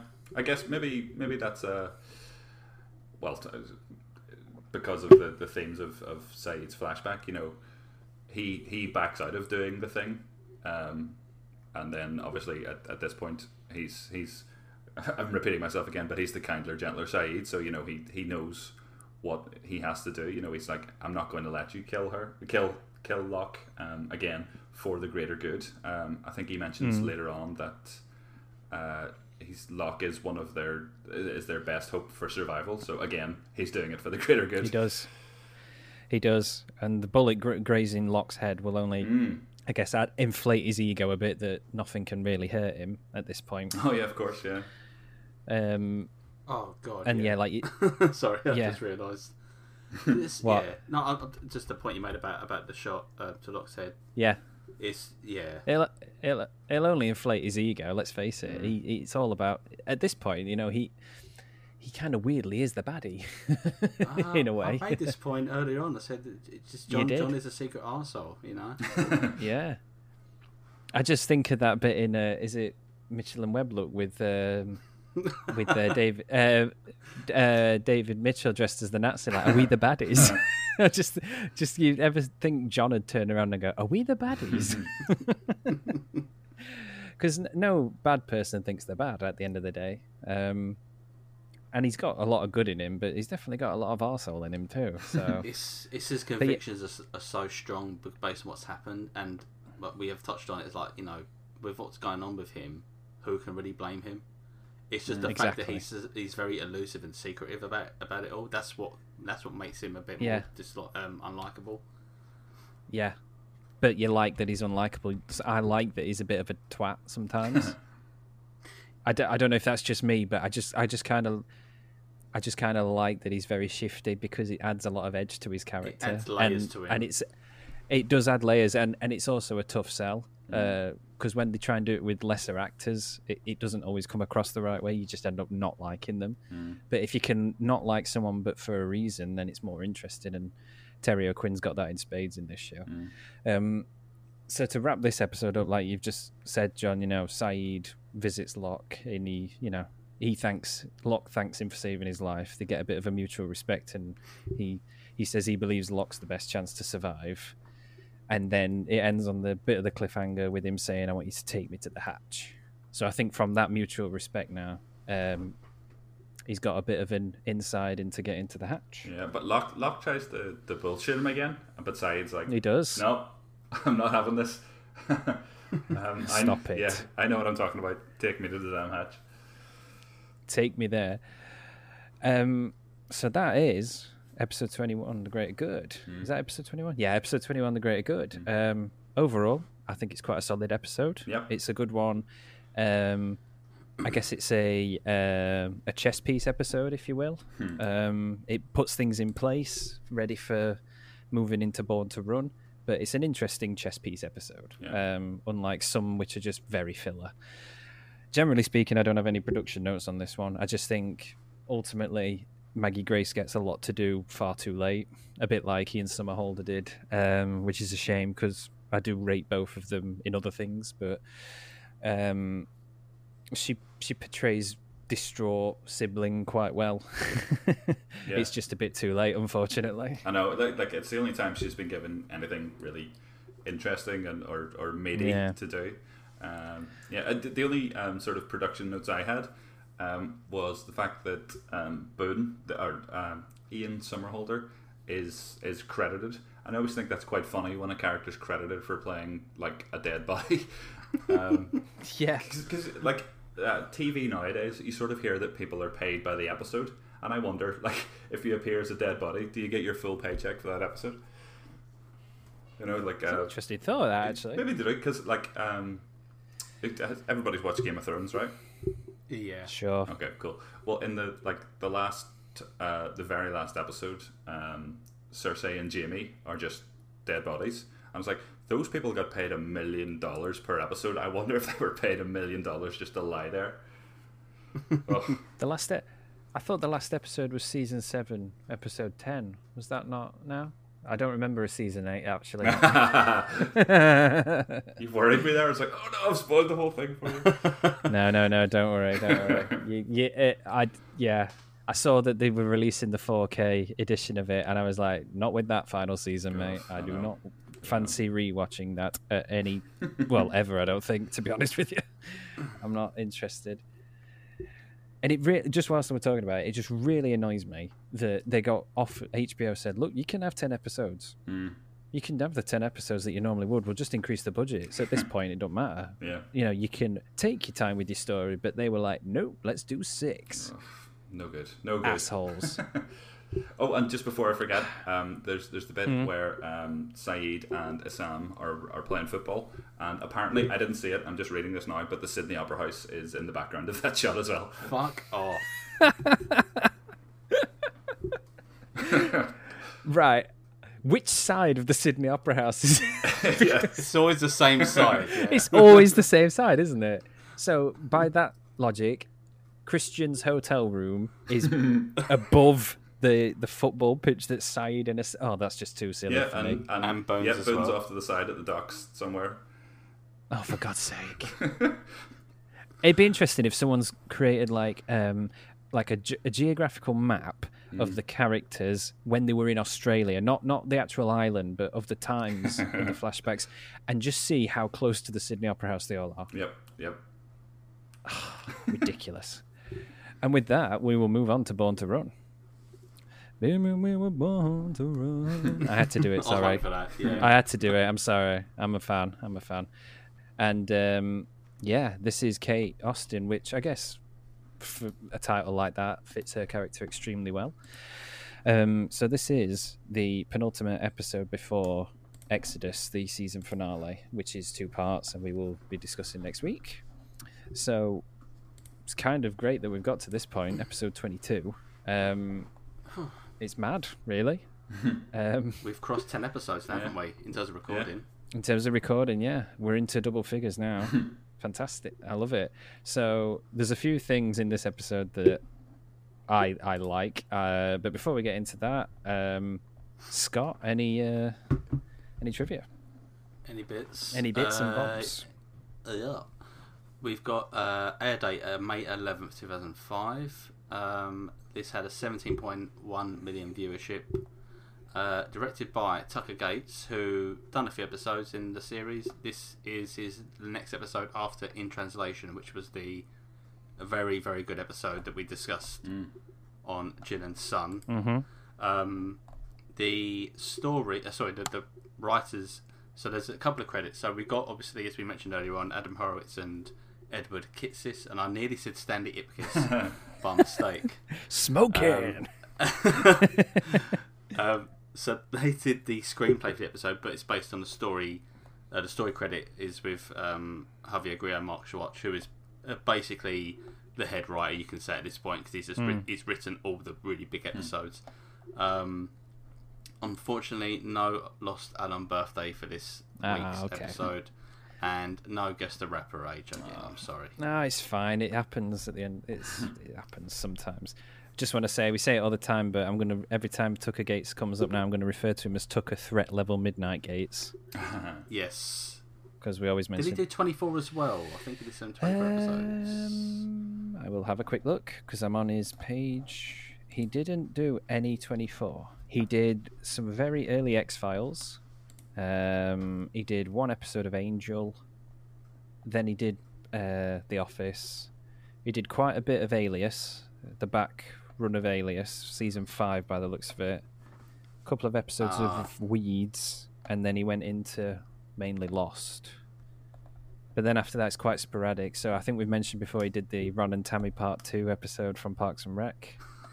I'll, uh, I'll start rewatching Parks and Rec, and I'm I'm getting to the like the the meats and gravies of the Tammy, Uh, Tammy and Tammy Two stuff, and we've Yeah, we it's on, just I, genius. I think every five or six months we just put it on and then we watch it all over. I've I've watched it five times through. It's so easy. It's like the new Friends to me. It, you can just watch it over and over again. It's ridiculous. Um, he did also it's like the odd episode of House and Homeland. Um, he did a big portion looking at it at Bates Motel, which also was created by Carl, Carlton Kaus or Kuss, whichever one. Um, and what else has he done? Oh, he did a couple of episodes of the first season of The Sinner, which I quite enjoyed. Hmm, yeah. I enjoyed that. Yeah, That first season, I haven't seen any of the others, but uh, he did a couple of those. So he, he's he's been around the block basically. He's done a lot. But Threat Level Midnight and Ron and Tammy is where it's at. That's where he's at. So we will go to John for the guest appearances, and I'm ready for it. Oh, are you? Are you? Um, I'm ready. well, the the um, uh, we'll start with Kate's um, childhood boyfriend, um, who's played by an actor called Mackenzie Astin, who hasn't been in a lot of things I recognise, or that I that, no, sorry, that, that I've watched. Um, He's been in a couple of episodes of Scandal, which I remember being a big deal, but I've never seen a single episode of. And um, Same. He's also in a, a sci-fi series called The Magicians, which again I've heard of but I've never seen. Um, but My best friend adores that show, and she's always saying, "You need to watch it." And I'm like, "I've got other stuff to watch." Sorry, go on. and uh, but the, the, the other one, um, the the person I recognise um, the most would be an actress called Beth Broderick, who plays Kate's mum, but who is also Zelda Spellman, um, Aunt Zelda from Sabrina the Teenage Witch. Yes, yes, she is. brilliant. I didn't recognise it at first. Then when I was looking at IMDb last week, when I watched it the first time, I was like, I know her Yeah. from somewhere, and I saw it, and I was like, yes, remember? Yeah, I think um, she's in a, a couple of episodes, um, Kate flashback episodes, obviously. Um, in this episode, you know, it's quite hard to, to sort of work out who she is because just because of the way she's she's lying on the bed, you know, it's hard to work out On the bed, yeah, is, but yeah. um, in later episodes, you'd be like, "Oh yeah, I remember you from like like used to come home from school and Sabrina the Teenage Witch was on." She was also. um, did you did you watch the HBO adaptation of Sharp Thing Objects? Oh no, I, actually, I've got the book, but I've not actually watched the. I think Rose watched the show, but um, I've got the Um, book, the novel. Both are phenomenal in my mind, but she's in that, and obviously it's it's very nihilistic and incre- incredibly bleak, and mm-hmm. she she's she's in about three or four episodes of that. But you know, it was very weird to see you know Aunt Zelda in that kind of in that kind of atmosphere. I was like, Jesus Christ, this is dark. but yeah, just pointing out, you said Mackenzie Astin, mm-hmm. didn't you? yes, Sean's Sean's half brother. Looking at it, Wow, I was about to say he's got to be related to his son. hasn't he? yeah, Sh- Sean's half brother. How about that? He's got to be, yeah. Son of actress Patty Duke and actor John Astin. yeah. His half brother is Yes, Sean. brother Sean So, um, John Astin is obviously the um, the guy who played Gomez Addams in the old Addams Family Mm-hmm. um, TV show. So is Mackenzie Astin? Because I think Sean Astin was, was so he's not um, he was adopted by John Astin and his and obviously the, the woman he was with was Sean's mother. So Mackenzie Astin is he the actual son of John Astin? He is the actual son. Oh, okay. Yeah. He is the actual son, yes. He's built a dynasty. This John Astin. Addams family and Lord of the Rings. but yeah, so the, the, there's another guest star in this. Uh, not necessarily the actor, just the character. But we'll get to it. It's my one of my favorite in any show. One of Oh my yes, all, all time all time favorite bad guest characters, but I just love him. Doctor Oh, Arzt. oh yes, I was thinking who, and I'm like, oh yeah, love But- Arzt. I love it. He's terrible, but I love him at the same time. so let's get into this bad boy. So the flashbacks, uh, quite dark as they often are with Kate. Um, she begins the episode um, dyeing her hair, changing license plate on a car, taking a shower, all those things that you expect from your crime films when they're running away from Hello. someone. What? Sorry, hello, Kate in the shower. Hello. yes, Kate in the shower. Hello. Um, that just makes me think of the Family Guy thing where it's uh, George Takei going hello. Sorry. actually, on brand, uh, so I actually called was Jin Sulu in this episode. yeah, he does. Oh my god! I didn't even know. I only Hello. hello. um, and she is under an alias. Although I must admit, I forgot to write down what the alias was. Oh well, I, I have Um, that. Um, the alias is it relates to um, Sabrina because the alias is Joan Hart. Um, I assume that's Ah, as that is in- fantastic. Yeah, Melissa Joan Hart. Um, of Oh my of- God. Yeah, of Sabrina and uh, Clarissa. Is it Clarissa? Melissa? Cl- yeah, Yeah. yeah, yeah, Yeah. Melissa. Oh, it, this it should have been um, Zelda Spellman. That would have been better. that would have been better, or just like Joan Salem or something like that. Because I, I I grew up loving cats because of Salem. Just you know, that that cat is like my childhood. That even though it's clearly a puppet, but I I I love the one where he's all fat and he just keeps screaming food at everyone. what a show! Great. So that is a fantastic bit of trivia. I yeah, amazing. um, and she returns to her hometown to visit a, a dying mom, who obviously we've mentioned is Sabrina's aunt. But and she meets up with her ex-boyfriend who's now married, and he's the doctor at the hospital. Uh, Sean's half brother, and they dig up a time capsule, if I remember right, Yes. that was buried way back in like the late eighties. 89, 15th of August, Ooh, to be exact. thank you. 1989. So, Um, and among its contents are the, the toy airplane, yes. and I think there's a tape recording didn't, that they made to like mark the occasion so of the burial. Uh, and then this kind of leads you into, with his help, um, Kate able to see her mum alone and kind of say sorry for all the things she did or has done and probably conti- will continue to do. um, it's quite a hard scene to watch, if I'm honest. Uh, the the hospital scene with her with her mum. Yeah. it's Yeah. yeah. Because obviously, you know, until the the moment where her her mom starts getting hysterical, you know, we're we're assuming that you know everything's fine. Um, you know, she's just happy to see Kate, and then yeah, it gets really, yeah, it gets really uncomfortable. Um, Yeah, doesn't she? I mean, she starts doesn't she start calling her Katie and stuff like that. So you know, it's very yeah, it's very uh, familial Mm. almost. You know, it's it's that's not what we know her as, but a Mm. mum must do. And then But she does a um, she does a, a Dougie, doesn't she? She calls for help. she calls for yes, Scott, yes, Scott. Oh my god! And she does then she does a Sheryl Lee after that as well. So she she screams for her life, and in that moment, you know, Kate has to run away, all upset that you know she couldn't talk to her mum. Does it? Did they ever say what a mum's got, or were you just led to assume that it's Cancer. cancer? That's it. Yeah, she tells Tom. Well, she uh, mentions it to Tom, and he, she's in the back of his car. I was like, That's it. oh yeah. that wouldn't that wouldn't shit you up at all. Oh god, yeah, the back of the car thing, yeah. It's like, why did she do that? If he's meant to be her friend, he could she could have just waited next to the car. You know what I mean? no one's going to suspect anything. Just standing there. Well, then this leads us neatly into this bit where she she flees, knocking, she knocks out a policeman, runs into him, he gets the keys, they climb in, and he's like, "Yeah, I'm staying with you," and you're like, "I wouldn't do that, mate. People die around here." know. And lo and behold, there's a bit there's there's a bit of an action moment. Doesn't she like go through the barrier of the car park or something like that? yeah, oh yeah. It yeah. all- it all no, get- no budget, no budget spent. Uh, yeah. Expect, yeah. What's his face? Uh, Sir Atten- uh, Lord Attenborough's thing from Jurassic Park, no expense spared.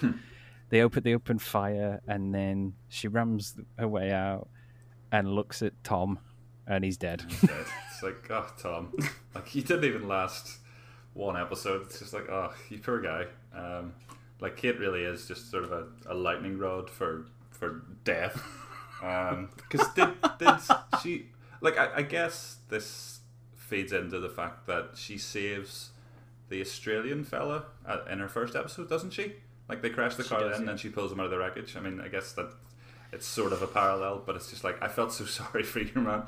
Um, it's like you you sort of you're doing. You, like you're doing right by your friend, um, but at the same time, You just don't get you just don't get involved with Kate. No, Basically, not is, at all. is She, Oh, she pr- does say get out of the car, and he's like, no. Well, yeah, yeah, And I that's just true. thought, she does give She- him the he- option. There's- Yeah, but there's no reason for him to be in the car. I guess he just really wanted his car back. just didn't trust her. No, Well, he won't want him. no, no I'll, I'll stay. I'll stay. Yeah. But she's distraught by this choice, obviously, and she's got no choice but to flee. So she gets out of the car and, as the title suggests, runs Yeah. away. And this this is the uh, this is uh, where we find out what the um, the toy airplane from the previous episode means. Um, Yeah, it belonged is- to a man I loved. Is yeah. that right? Yes, that's right. Yeah. That's right. Um, so that I mean that was quite nice. I think I said in the previous episode, you know, there's no real sort of resolution um, in that episode, and I guess we kind of get it here. Um, it's not especially enlightening, um, but you know, it, it's nice to have that that loop closed. I guess you know you know what it's about, um, and you know why why she's distraught over it. Also, because I think I mentioned on the last episode we covered about Kate just being shit around people who are in peril. So Mm. with Charlie and then later Burn, Kate just turns away and she starts crying Yep. or starts having a little mini panic attack. So with this, we kind of understand that she's just she deals with these situations pretty badly because she's had a bit of a traumatic time where she's killed her her lovely best Mm. friend from her childhood. Or just happens to kill lots of people, on it, whether Just killed a lot. directly or indirectly. She's just like you say, she's a lightning bolt for it. She she ain't good, man. and that's really that's really the flashbacks. To be fair, there's not a, a lot of content in them, but they are very strong and you know continue Kate's character development. Kate, I think we can agree as the series goes on, especially, and I even think in this first series she's she's kind of inconsistent as a character. But I think this is a very strong episode, especially the flashbacks for her. It does add to the character development big time. Do you do you mean like inconsistent in terms of the writing, or just or the characters inconsistent? I think that's the point, though, isn't it? Like the characters have these little, you know, I don't. I th- okay, maybe not inconsistent. As so, I mean, the character, yeah, but I, I don't know. She just sometimes feels a bit of a weak character, and I think that's Yeah, per- yeah, perhaps agreed. down to the writing. It's Yeah. not that Evangel- I, I love Evangeline Lilly; she's great, um, but I just think sometimes it's a bit like Sayid, depending on who's writing for the episode and Mm. and in what context and with what bunch of characters. She's either really good or just a bit boring. Yeah, I think like I Um, think they had maybe just decided that they wanted um, like a fugitive on the on the plane somehow, and like the the backstory to why she is a fugitive isn't really that interesting. That's the that's the thing. Yeah, it's not that it's not that it's necessarily bad writing.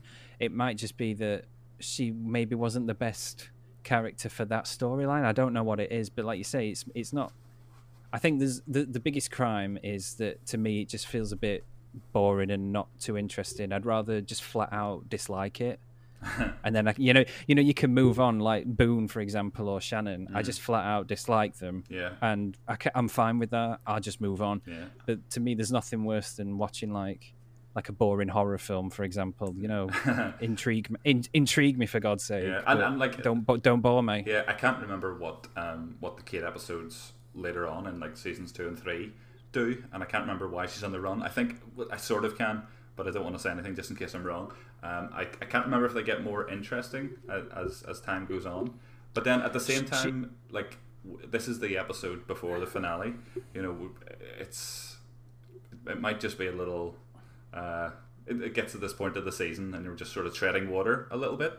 Um, Hmm. You know, it, as you say, the calm before the storm, maybe.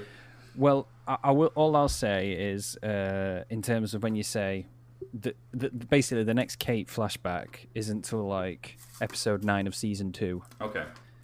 and it's called "What Kate Did." So Okay, fair enough. Right, okay. Does she blow up a house? Possibly, it, it, it, involves her abusive father Oh, right. Yes, that's right. Okay. I was right. or her, that's what I her, step her stepfather. Sorry, yes, Okay, and okay, it involves okay. that a house exploding. Yes, correct.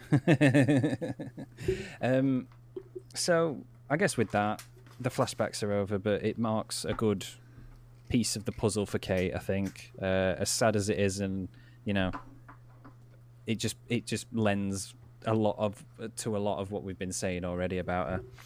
So the on island events again, still ramping up all that tension. There's a lot, there's quite a lot that's going on in this one.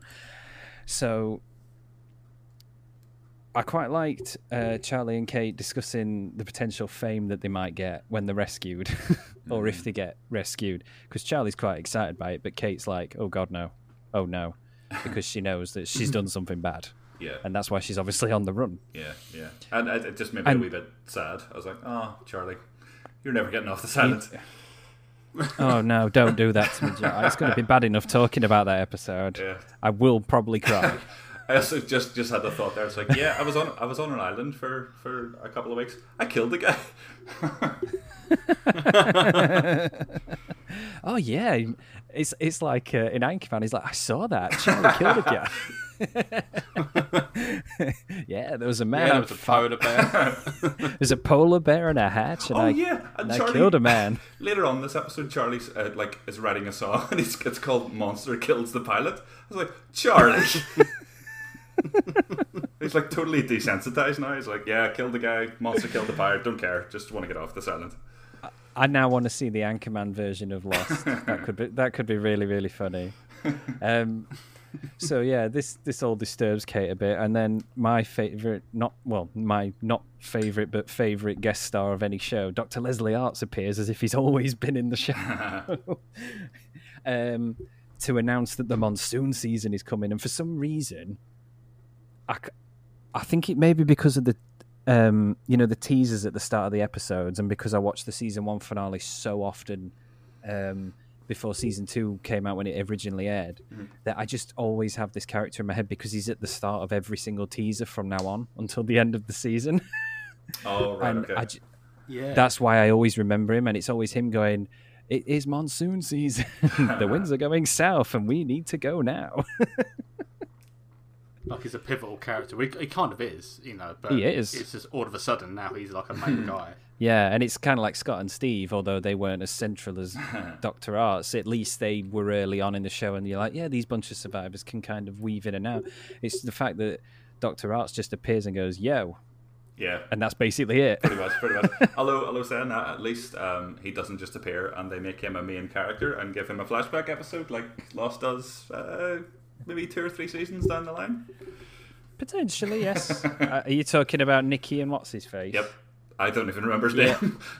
Uh, Paolo. Paolo. oh, that's Paolo, right. Yeah. yeah. But no, no, it, like it is quite funny. Just, just that he appears out of nowhere. Um, I- I- he is basically the Basil exposition. Yeah. I'm going to Yeah. use that. I'm, I'm, I'm stealing that phrase, but he's the Basil exposition. He just turns up and he goes, "Guys, I'm a science teacher. Take it from me. It's monsoon season. Yeah. The winds are going south. You need to launch yesterday. I think he says, doesn't he? uh-huh, yeah. Something along those lines. So even though you get a bit of tacky exposition, which is fine to progress this a little bit, um, this is when everything ramps up. So Michael comes back into the fold, and they're hurrying to finish the raft, and then Kate. I didn't understand. Well, I do understand this. She's seeking a spot, isn't she? Yes. And Yes. um, Michael says, "No, we've already got all the places." And I think, well, if you kill, if you if you were on the run and you'd killed someone, isn't your ideal thing that you're stuck on an island where no one can find you? Yeah. Not want, not wanting to get. I don't know. I'm not stuck on an island, but That's true. it just made me think. Hang on a sec. She's trying to get back. Uh, get back. I don't know. Um, whatever. She has a conversation with Sawyer. Uh, he reconsiders. Um, and he, I think it's something to do with like he doesn't have the grasp of sailing or something. She says as the reason why she should be He's on. not experienced. Yeah, he's not experienced in the art of sailing, and he, he can't really provide much assistance to them should anything bad happen.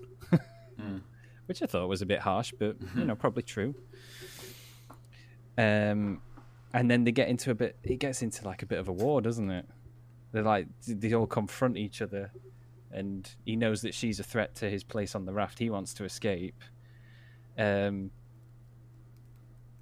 but she I think she more or less is like she wants to escape capture from authorities, doesn't she? Really, that's that's really it.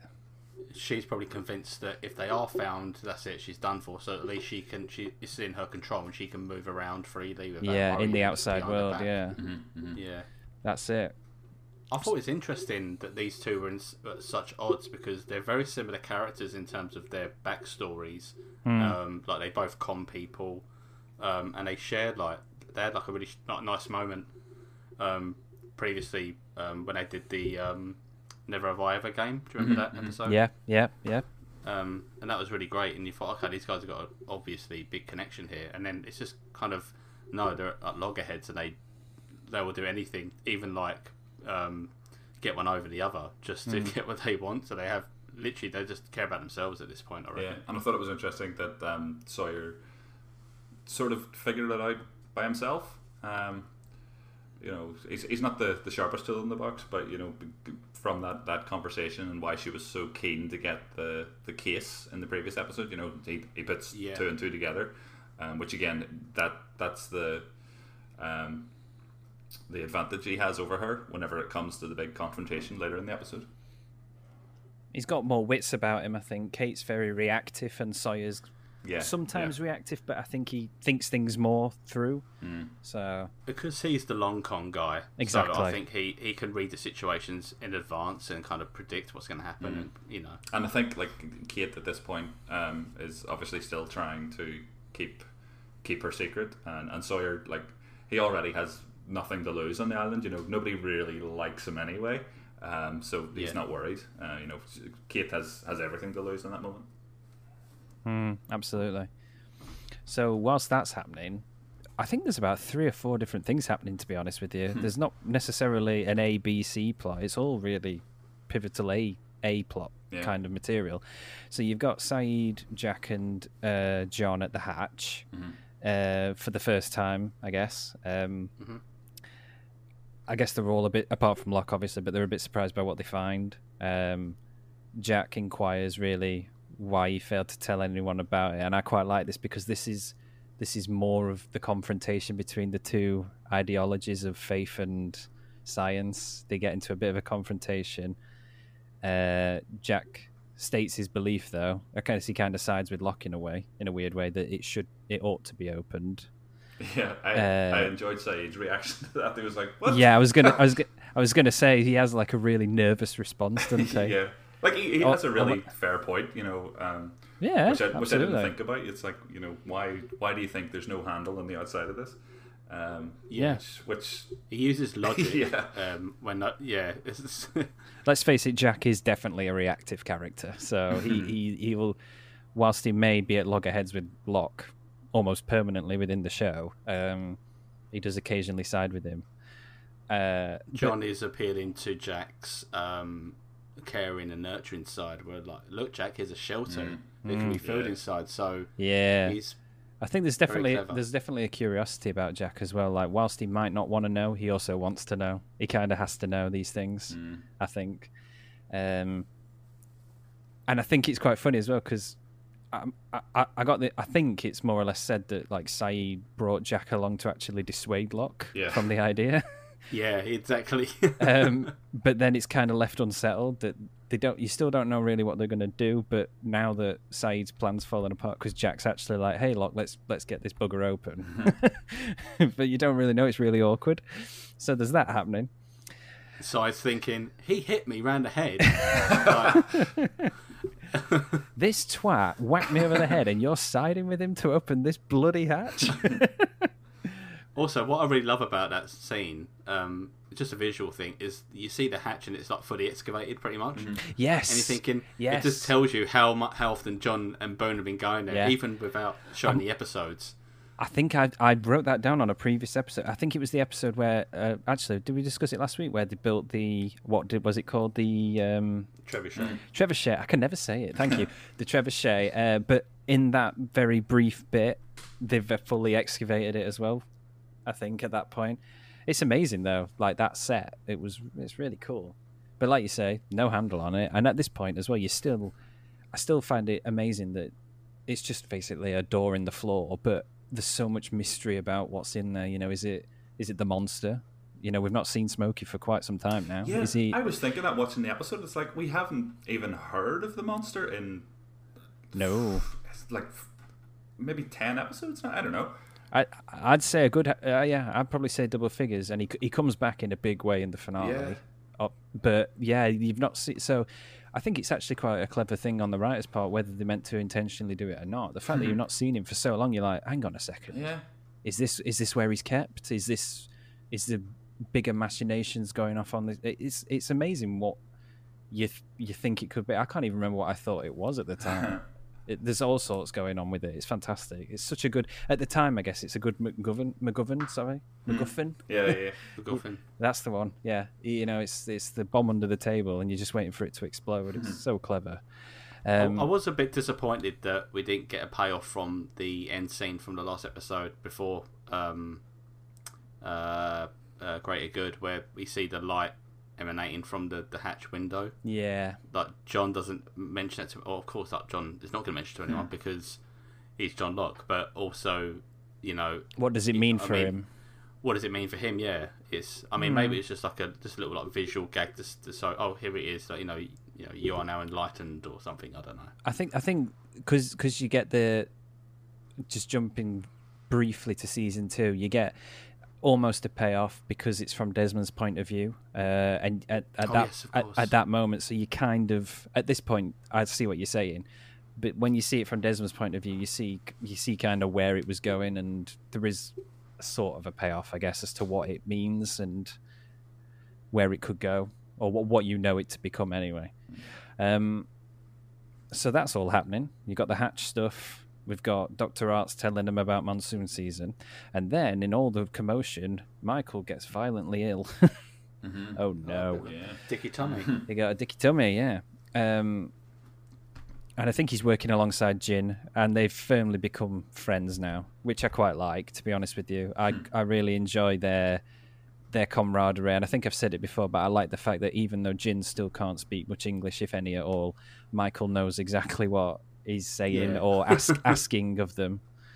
Uh, which I think is quite sweet, and it just adds a bit of fun to the characters, knowing that they were at loggerheads between themselves for so much of this season, and now they're just like best buds. Um, Jack comes back from the hatch, uh, to examine him, and isn't there some like drugs in his water bottle? Some like dissolved drugs in the Yeah, Jack. water he's yeah, drinking, Jack works out that he's been poisoned, basically. poisoned effectively. Uh, yeah. Um, obviously, they straight away think Sawyer. yeah. which is always a bit of a laugh at this point. You know, oh, of course it's the it's him, but then they quickly also think Kate because obviously of her insistence on going on the raft at the start of the episode or the the present day events, should I say?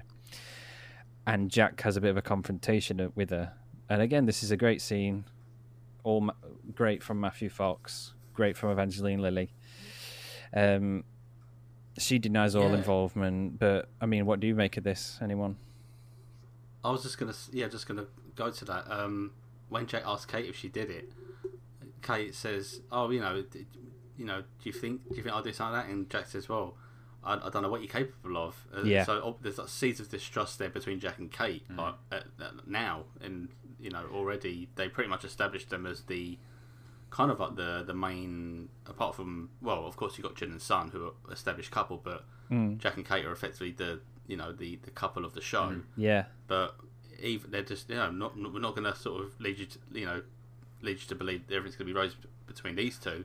We're going to give you these seeds of distrust with your two main people as well. yeah. So. And I don't- and don't you love yeah. the implica? Sorry, go on. So no, no, that just uh, the the thing I mentioned in the previous episode. You know, Kate drug Jack in the previous episode, so you know it's not Hmm. outside the realm of possibility that she would do it again. And I, I, I- I love the implication as well of anyone who says it, but just the, the implication of saying, "I don't know what you're capable of." Like he's straight out with it, but the what you know, there's so much to that wording. You know, it could mean, "Oh yeah, I know you you could you could make someone ill," or could you kill someone? I don't know. He he he knows what he's saying, and it, it, there's a bit of, ooh, yeah. But te- ironically, the guy who would who would arguably be the most they should be the most wary of, uh, Sayid, because based on his um his, his history, yeah, he's probably one of the most trustworthy guys they got on there. Like, no one really questions him for anything. it's a great little sort of contrast. Absolutely. Um, where was it going? Yeah, so we've said Jack says, you know, not cap- not sure what she's capable of. She denies all involvement. And then there's a there's a little scene with Walt who has appeared again. We're not talking spoken about Walt for a couple of episodes, I don't think. No. The mum killer. Um, sorry. I'll I'll stand by that, and I think we all will. Oh, that yeah, yeah, that's the case. He basically But killed there's his a bit in the last episode where I think Mike and Walt have a conversation very briefly, and Walt's concerned about leaving the island. Yeah. But then that, that follows into. Like, Oh, the- yes. Yeah, him and this one as Yeah, well. so we can talk about that. And so this leads neatly into this, um, because he he sabotaged the raft the last time, didn't he? He's the one who set it on fire, and he's a short. He's you know he's saying to Locke, he's not responsible either, even though people might suspect me because I burnt the first raft. Um, and then there's another bit of a weird supernaturally moment again, and I guess it's just another moment that kind of frustrates me because there was so much potential perhaps with the character of Walt, but Locke touches his arm in kind of a reassuring way to say, you know, don't worry about things. And then Walt kind of becomes frightened. And Yes. having no prior knowledge of it, he basically begs Locke to not open it. And, and you know, that being the hatch. Yeah. Yeah. So again, I guess my question is, where's he got these powers from? We've discussed it in length already. It's just another little open-ended thing that's a bit frustrating. I think. I liked it, but I mean, I like sort of got- Yeah. I like it because you know you've got the spooky child, and that always helps in a, ho- a good bit of horror. But got the shinning. they got the shin in, yeah. I think it's just ultimately where his character go. Oh, we know where his character goes, which isn't really anywhere. That hmm. it's frustrating, I guess. But it's good for this moment. You know, there's definitely something wrong with this boy in some manner, and he knows of things. So But it's it's good though because this spooks him so much that he practically says to Michael, "No, we're gonna leave." Hmm. Whereas earlier on in the season, uh, Walt was like, "No, I like it here. Like, uh, it's cool." And then when Locke touches him, and obviously uh, Walt has some kind of powers of foresight, I guess. Um, it it scares him enough to say to Michael, "No, we're definitely going now." we, yeah, Right. we're chipping it. We gotta go. Uh, next bit, Michael's recovering still, and Sawyer offers him some uh, medicine, which is very nice of him. It's not his usual self. Uh, Pepto Bismol. something like that, yeah. I think it is. or an- antacid, is it? Ant- antacid? Ant- I I, think it's an antacid. Yeah, he kind Antacid. of takes a piss. Yeah. thinking it's like a he's got like a like a he needs to, to let one out basically. Well, yeah, because like Michael kicks him off the raft, doesn't he? Because he's like he thinks he's showing him a bit of cheek. yeah, so, um, and then as a result of that, I think, I think he's just tested beyond his patience, really, isn't he, Sawyer? At this point, you know, they've all they mocked him, they've, you know, he's been beaten up by more than one character. He's, you know, he's been tortured by one character. He's pissed off, and he exposes Kate's uh, criminal past to everyone. Um, snatches a bag, empties it to reveal that you know she stole the passport of that lady who drowned uh, back in White Rabbit, Mm, yeah, that was a bit uh, Joanna. bit cold, um, but I guess It was you a know, bit cold. She, she wants to get off the island, but yeah, it was like, oh, that's that's not exactly Yeah. uh, endearing, I Kate. I think I think it's implied, but I'm assuming that she was going to use that to like forge a new identity should she get off the island. yeah, because she was burning off the photograph, wasn't that right? Yes. Yeah. Yeah. So you're just like, oh my. God. Well she was God. she was getting close. It looked like she was burning the whole thing. if you're not careful, you can't yeah. reshoot this. no, yeah, exactly. Um, she reluctantly admits the truth to everyone uh, that you know she was the person in the marshal's custody. So we've got everything's built up to this crescendo of secrets. Um, it's really all coming out now. It's it's going crazy. if anything, it's left, right, and centre. There's not in the ways of action. There's not a lot happening, but in terms of dialogue, everything's happening. Everyone's going mental for one another. So those seeds of di- di- distrust between everyone, it's just rife. No one likes one another at this point, but it seems everyone hates each other. Um, so I don't know what point it is, but Hurley let slip before to Locke um, that Kate's a fugitive. I think before the side, uh, sorry, the Sawyer big reveal. Yeah. So I think John and Jack's there as well, and John says to Jack, "Oh well, you know, she's you know, you didn't keep you kept up for me as well." And Jack's like, "Oh dear, discretion, John." And I'm thinking, "Oh, he's got one over you there." And Yeah. John looks fucking smug. Love it. Very good. It is very good. Um, so they hurried the raft to completion, and it turns out that Sun is the one who did the poisoning, and it wasn't to poison Michael; it was to poison Jin. Yeah, because they, they had the, the conversation earlier in the episode. You know, the the They first did. time they've spoken since uh, they they had their argument. Um, Yeah. uh, that was only last week, wasn't it? In Maybe translation, a couple of weeks yeah. ago. Yeah, Um, Yeah. A couple of weeks back, yeah. Um, and obviously, you know, he, Jin is dead set on going, so Sun does what she does, um, and it, it backfires spectacularly. Yeah, I think it, I think this um, Jack surmises basically, that, you know, they're working in close proximity, easy Yeah. to mix up water bottles, basically. Mm. Uh, but he does he does the very Jack thing of I'll not reveal your indiscretion to anyone Yeah. else. Yeah, Uh, don't worry. It, uh, patient confidentiality, Doctor Patient confidentiality. I really like it when uh, Jin and Sun just have this run a brief moment because it sets you up just a little bit for their kind of um, farewell in the finale. And I was like, when I when I watched it the other day, oh, and then it set me off. oh, Oh, bit of a shaky Oh voice God. moment that was. yeah. yeah, man. Yeah, I They're agree very because it, because after a, it's a while before the reunite. Well, a lot of them are reunited, I guess. Yeah, Um, so, yeah.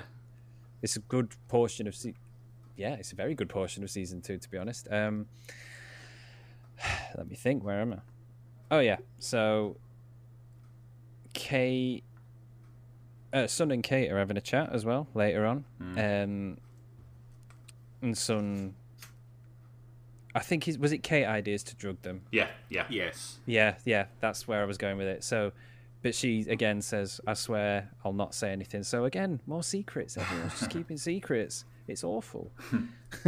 Th- Um, there's sorry, there's just a, a wee scene before that. I think that's how the episode ends. That Sun and Kate scene. Is that Um, is that how it ends? Sorry. I think so, but no. There's just a, there's just one we've seen before where um, Sawyer basically goes over and says like sorry, um, and then Kate Kate asks him you know why he needs to, to leave the island, um, and he says there's nothing on the island worth staying for, um, you know, but in that tone of voice to be like, well, you don't want me, so I'm getting out of here, um, Yeah. which I, I guess kind of explains his actions, other than the fact that he's just kind of a dick anyway. Um, you know, but he's just like he's he's so wounded that Kate wants nothing to do with him. And He's just like, well, screw you, I'm getting off. Um, but uh, Exactly. it's it's a it's a nice little character beat for Sawyer, I think. Um, but he's still like he's still in that kind of a dick stage. Yeah, he's not really gone out of grown out of it as no, yet. not yet. He has like these moments like with the the glasses thing with Jack, and is like the the blossoming kind of friendship he's now making with with well he had been making with Michael and and Jin. Mm-hmm. So you have these little moments here and there, and with Kate obviously, and then but yeah, the his true sort of arsehole side comes out like eventually. Yeah, yeah. Basically. True Basically arsehole. that. yeah. So I think we've already mentioned it uh, about Walt. Oh wait, there's there's a little bit more, and I think Walt basically says to Michael, you know, he, he confesses he burnt the first raft. Yeah. Um, Yeah. Explaining he wanted to stay on the island. I think Michael is quite surprised by it, but at the same time he says, "Well, we can stay if you want." And that's when Walt's like, "Nah, man, let's get the hell out of Dodge." Yeah. let's get out of here. Um, and yeah, and then like we say, the final bit of the episode is Kate and Sun having their chat, and it's revealed Kate, Kate was, was the the idea for drugging. Sorry, was all, all Kate's. Um, I think there's a little bit more of a evil implication to it. Is that her reasoning's a bit flawed because Sun thinks that Kate it was Kate's Kate's idea was almost like hatched for Sun's sole purpose, if that makes sense. yeah, not for her. So- yeah. yeah, yeah. Not from, yeah. So there's like that extra bit of nastiness behind it. Yeah, So like it's a a- double lie basically. Yeah. yeah, like it would have been beneficial for Sun, but also for Kate because she could have got on the raft. Absolutely, Um, absolutely. yeah, And you're just like, oh, Kate, you bitch. yeah. I don't know how like how successful the episode is with that. Um, maybe again because I have the the knowledge of the rest of the series, but it's like we know Kate's not a bad egg. Um, but yeah, the the um, I can't remember how the episode ends, but the score tends to have that that sort of creepy. Oh, maybe this character isn't quite as nice as as we think. Um, Ominous. Yeah, um, but again, with Kate, I don't know that it works quite so well.